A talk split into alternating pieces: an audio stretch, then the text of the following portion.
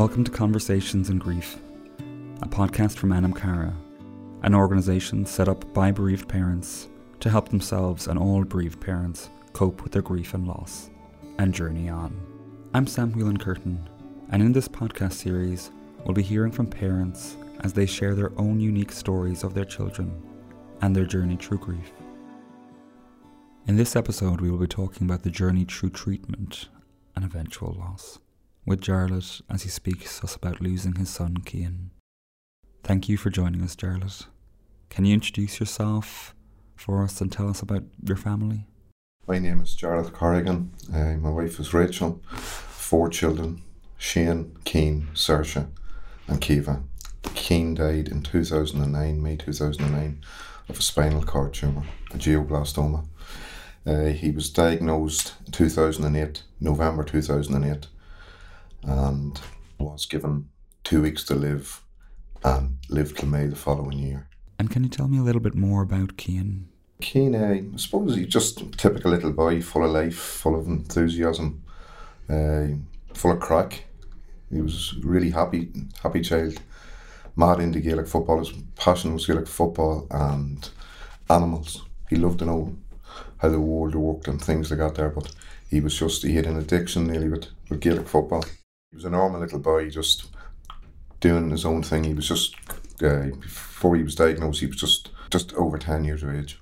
And he had such a journey through that experience from diagnosis to treatment to his eventual passing. Can you tell me about that experience? The, the run up to his passing was uh, Cian just woke up one Monday morning and uh, I went to work and he came downstairs and he said to his mother, just my arm feels funny. He'd a weakness in his arm.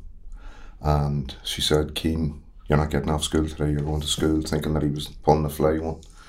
So that was grand. He went to school and he came home that evening from school and said to his mother, You're going to have to take me to the doctor. Uh, this arm still isn't right. And she said, What do you mean? He said, We were playing football today and I couldn't catch the ball. She says, What do you mean you couldn't? I couldn't raise my arm. So she said, Raise your hand as high as you. He couldn't even lift it above his waist. So we knew there was something straight, uh, wrong straight away. And took him to the doctor's. Doctor sent us straight down to Craig Craigavon. Done a number of tests. Uh, couldn't find anything. So that was the Monday they wanted him back on the Friday to do an MRI, and Cian was sitting his 11 plus on the on the Friday and Saturday, and they said, "Look, don't worry about it. She will take him in next Monday." So Cian set his 11 plus to put him into the sling that day. Sat his 11 plus, went in on the Monday, done a number of scans, MRIs, and whatever, and done bloods and all that there. And f- from there on, I suppose the nightmare started. He was rushed straight down to the Royal they could see a growth in his spinal cord. Now, at, at that stage, didn't make any sense to me. You know, I, knew nothing about tumours or anything like that there, what way they worked.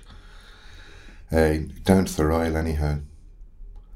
And they kept him in then. They said, look, he needs an operation. His, the long and the short of it was that his spinal cord was full of the tumour. And that's why he'd lost the part of his arm. Then they'd set a date, which was the following week, uh, for to do the operation. We came in, they let him at home for a few days. They took him in on the Sunday night. His operation was to be at 8 o'clock on Monday morning. And 3 o'clock in the morning, Cian got up and went to the toilet himself, came back in at 7 o'clock. Nurses came in said, We're going to prep him, get him ready. 8 o'clock came, 9 o'clock came. We were sort of worried at that stage so made inquiries and they said, look, his uh, intensive care bed has been taken up during the night. It was a road traffic accident and his operation was now cancelled. And we said, look, will it make any difference? And they said no. That uh, they just, we, we said, like, if you need uh, nurses to come in from elsewhere, that we would pay for it. And doctors said no, we just don't have them. So to set it again for a fortnight later, Came in on the Sunday night again, everything was grand. Cian went to the toilet during the night himself, everything was grand. And then at seven o'clock that morning, he said, I feel funny. And he said, I can feel like a pins and needles going through my body. And what actually happened then, his tumour had ruptured and all part of his body. So they rushed him straight into theatre and they don't know what they had to, to do, but they couldn't monitor anything because he, he lost all the part of his feet and his arms not there. So they removed what they, they had to remove and you know, he was in there for six and a half hours and they told us, you know, everything went well, that the biopsy had shown that it was initial results had shown that the biopsy was benign and that they were happy with the way things went. So that was grand. Sent to intensive care. And looking back on it now, you know, it's at times, you know, you just think it's, it's like a, a dream you're living. It turns out there was no road traffic accident. What actually happened was they looked at Cian's scan and they weren't going to do the operation because they just said this child has no chance. They'd done the operation. Cian was now quadriplegic. Uh, they took us in three days after the operation and said, "Look, there's no way telling us here. No point in beating around the bush. He's two weeks to live." So we were just, what is going on here? You know, it's very hard to comprehend and take it in. At the time, you just, it's like a dream. Even now, at times I would look back and say, did we actually go through that? It affected everybody's life in the family. The whole family was just upside down. But, you know, it was what it was, and we tried dealing with it as best we could at the time. And, you know, Cian was given two weeks to live, and then, you know, that he, he should have been dead by mid December. It got to the end of December, it got to January, and you think, Jesus, maybe he's going to beat this. It went to February, and, you know, he was taken out of the hospital then in March. Were sending him home. And you know, everything was going grand at home. Not that everything was going grand, but it was what it was, and we were dealing with trying to make it as normal as we could for the the kids and and and for Cian. As I say, he was quadriplegic. It was so so hard to watch that there. Such an active child, you know, where he, he he'd lost his voice at one stage. He never spoke for a month because he had no no voice. That was hard to deal with. He he finally died on the SMA, and it sort of snuck up on us too. We were watching for other things. And what actually happened, Cian took a bleed in the brain on the Friday morning. We were supposed to go to the hospice for respite. And uh, he took a he took a turn that morning. So the ambulance and all was sent for and they took him to Craigavon, done tests, and we thought it was just a flu, an infection. But it turns out the tumour had spread to his brain done another MRI and showed that it spread to his brain and said, look, he could live for two months, six months, could be dead in two days. And that was the Saturday. They released him on the Monday back back home. And on the Tuesday morning, he took another bleed in the brain and never recovered. He died on Friday morning, five to two. Jarlath, tell me about in that loss and in that time what was happening for you? What was that all like? As a father, your whole world just comes crashing in. You know, as a father, you, you sort of question yourself, you know, because it's just completely out of your control. You know, you see the other, you see, you know, our other kids, they were suffering. It felt like my life was spiraling out of control. You know, you think, you know, you're the head of the family and, you know, you have to stay strong for everybody else, but you know, unfortunately for me, I, I didn't grieve for the first year because, you know, I was trying to keep things together. But then I nearly had a breakdown. It hit me about a year afterwards, and you know, I was, you know, I reached out for help, lucky enough, and I was pointed in the right direction. But a lot of the people that you reach out for help, you know, like the doctor put me in contact with somebody, and the first thing he said to me was, "I, I've been going through your charts there, and I can see you've lost a son at 12. He said, "I haven't." a clue how you're dealing with that there because if a son of 12 myself, I don't know how you're dealing with that. That was frightening, you know. Not that I took everybody's grief on board, but you, you, you think you have to. You know, you're trying to make everything as easy for, you know, for Rachel, for my wife, and for kids. Shane was 17, difficult age to deal with. You know, you're saying to him, Shane, you know, if you want to talk, because he's a young, young adult, and he's just pushing you away. Leave me alone, leave me alone. And you know, you just think the family's just going to implode at that stage. It is such a long journey from diagnosis through treatment, through losing him, and everything that all involved. We had talked before this recording, and, and you mentioned that the experience of loss and grieving had sort of begun even before he died. Can you talk me through that journey?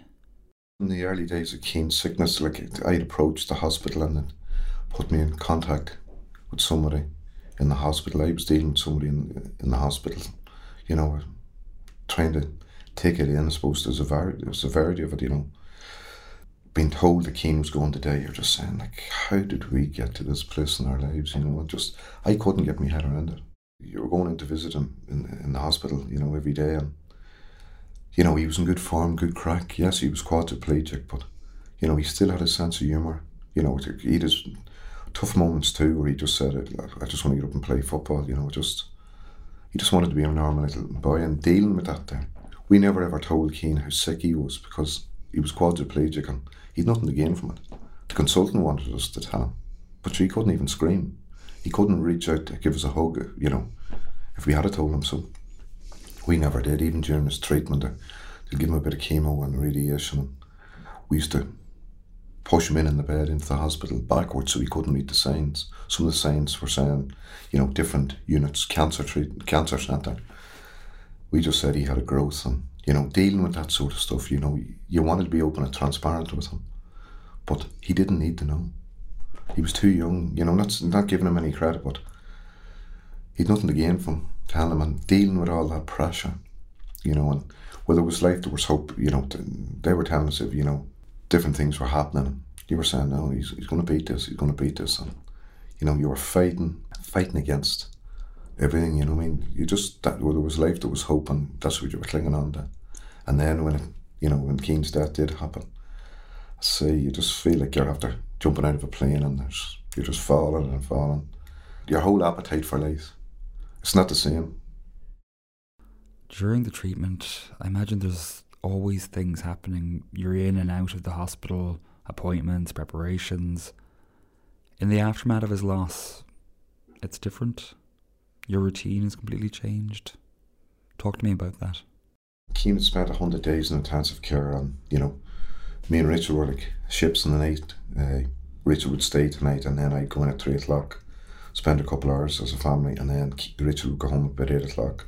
And we'd done that for 100 days. You know, when Cian came home, like, we were doing most of his care because not that he didn't want the nurses, but he just, he was a lot more relaxed with us so we trained, you know, CPR and all that sort of stuff. And, you know, we were looking, there was nurses there and not there for 24 hour care, but we were doing most of it. When he died, that void, massive void, you know, you're walking into the sitting room, you were saying, like, two weeks ago, he was laying in the bed there, you know. Silly things. That, I wouldn't say they're silly, but that's how the brain processes grief. You know, the mind is a strange thing, you know even now, like you see, I, I would go back. You know, you can go just trigger something, trigger, you, go back, and you know, you would remember something that happened. You would say, "Did I actually go through that?" It takes a long time to accept them sort of things, you know. But as I say, in the early days, the void of not being there, you know, not caring for him anymore, was you know was a big, big void. And as time went on, how does that experience of grief change?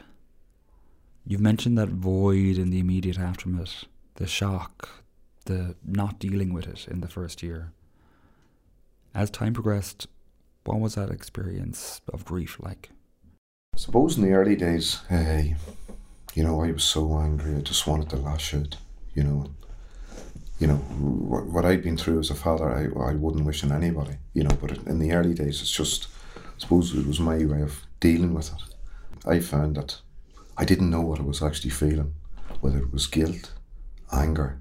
I didn't know what it was. I couldn't put a label on it. I know now what I was going through was normal, but at the time, you know, it's, it's very scary. You know, you just feel like you're out of control. You know, I went to so many people, reached out for help to so many people, didn't get anything out of the first few people I went to. Tried all the organisations.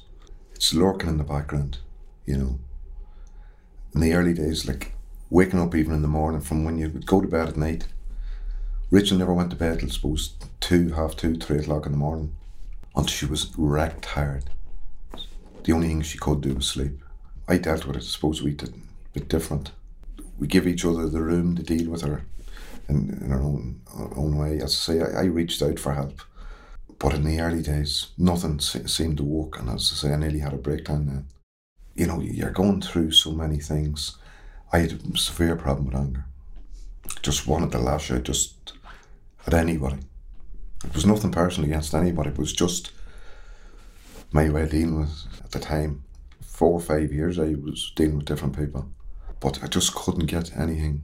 You know, there's so much goes on from the period of Cian's death through them years, you know.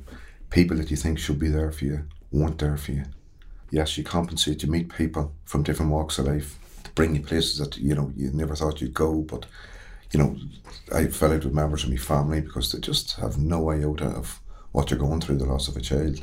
You know, they're asking you stupid things, you know. Come on to Belfast, we go and look at a new car. I, I want to buy a new hybrid car. Get a grip. No interest, you know. It took me a long time, you know, to get the, the grips with it, you know, and to lose that anger. I say I went, I went to anger man- management to try and. I didn't like the person I was becoming, but I just couldn't help it because I didn't understand what it, you know, the process of, of grief. It was probably six, seven years before, you know, I got on the, on the, on the right track. Getting to that point, reaching out for support in different ways, what was it that made you feel I need to reach out? I need to find supports. What supports did you find that were useful to you? I knew within myself, like, I suppose I changed as a person myself, and I didn't like the person I was becoming. As I say, I was so full of anger. I'd be very direct and straight with people, but you know, I, was, I had so much anger. I'd rather do somebody a turn than do them any harm. It was always in, in my nature, but it sort of lost me zest for life. You know, me and Rachel have often sat and talked about that. There, you know, like life wasn't the same, and you know, it was it was just time itself that really had me. And I think by talking to other parents, that's what really really helped me. I remember going to Barretstown three and a half or four months after Cian died, and uh, meeting different families. And we were, we were talking, and somebody cracked a, a joke about something, and I remember laughing. And I remember it, it'll always stick in my mind. That was the first time that I had a good hearty laugh without feeling guilt. You know, and I remember saying to the people I was with that day, you know, I shouldn't be laughing. And they said, you should. It was little things over a period of time that got me back on, on track, you know. Uh, Tell me more. What was it that was of value in, in helping you to cope? helping me to, to cope, uh, I'd say talking to other parents, you know, give you an insight of what you're going through is normal because it felt anything but normal. You know, I just, as I said, lost my zest for life. I wasn't working. I didn't want to work. You know, I was waking up in the morning saying I have to go to work. And I just couldn't get out of bed. You know, depression had set in. You know, maybe it wasn't depression. it- Maybe it was just grief. I don't know.